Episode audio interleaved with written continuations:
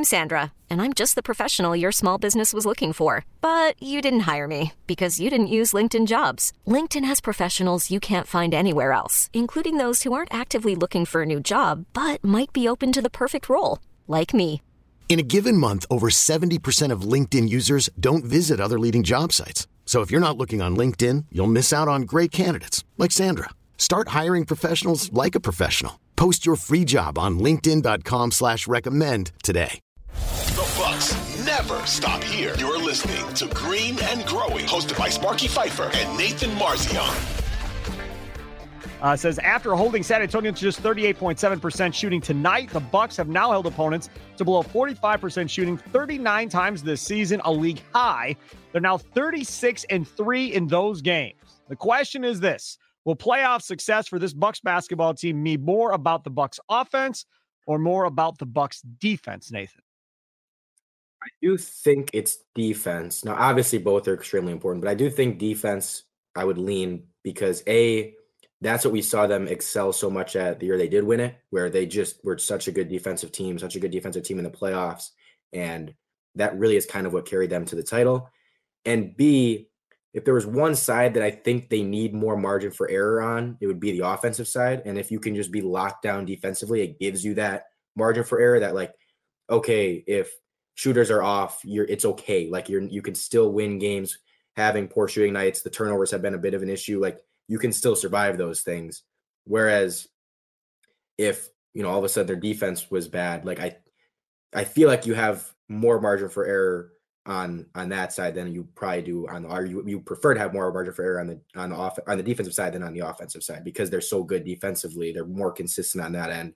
I just I'm not as worried about them having a horrible defensive game or a horrible defensive stretch as I am about them having a cold shooting stretch and a stretch where they're not able to score super well. But ultimately, what one of the best things about any championship team and you know this team is they can do it on they, they do both ends really really well. They've been red hot from three lately, and obviously you have Giannis and Chris and Drew and Brook playing fantastic offensive basketball, and they're you know arguably the best defensive team in the league. Like that's ultimately what's going to win them this is if they can be good on both. But again, if I had to pick one, it would be defense is a, a little bit more important in terms of playoff success.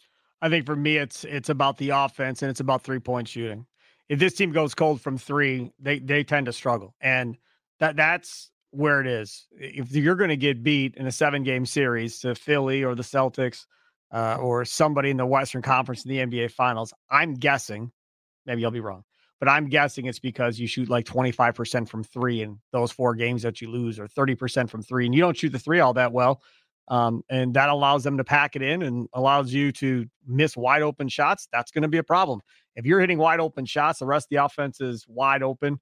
Uh, and you know, there's lanes to be driving to the rim for Giannis and everything else. If you're not hitting those threes, uh, the offense gets a lot more tough for this Bucks basketball team. It seems uh, in the half court, and they don't use Brook Lopez enough around the rim in the half court when they do get to struggling, which is another beef that I have with Bud. But either way, maybe that'll change in the playoffs. He tends to adjust to the team he's playing in the playoffs after the first couple of games, shown he can do it enough to win a championship. They have the roster to win a championship this year. So hopefully he's able to pull the right strings and make the right moves in the postseason this year uh, to go win another championship because I firmly believe they should be the the overwhelming favorite at this point uh, to win this damn thing. Uh, so we'll wait and see how it goes. This episode is brought to you by Progressive Insurance. Whether you love true crime or comedy, celebrity interviews or news, you call the shots on what's in your podcast queue. And guess what? Now you can call them on your auto insurance too with the Name Your Price tool from Progressive. It works just the way it sounds. You tell Progressive how much you want to pay for car insurance, and they'll show you coverage options that fit your budget. Get your quote today at progressive.com to join the over 28 million drivers who trust Progressive. Progressive Casualty Insurance Company and Affiliates. Price and coverage match limited by state law. Audacy is giving you a chance to win a trip to London to see Taylor Swift at the Eras Tour. It's Tay in the UK. Hey, it's Taylor. Just download the free Audacy app, log in and listen to a participating station for a minimum of 60 minutes to get your daily entry. And you could win a chance to fly off to London with three friends and see Taylor. I can't wait to see you at the Eras Tour in London. For more, go to audacy.com slash Taylor. Tay in the UK. It's on the Audacy app. Thanks to Republic Records. This is a national contest.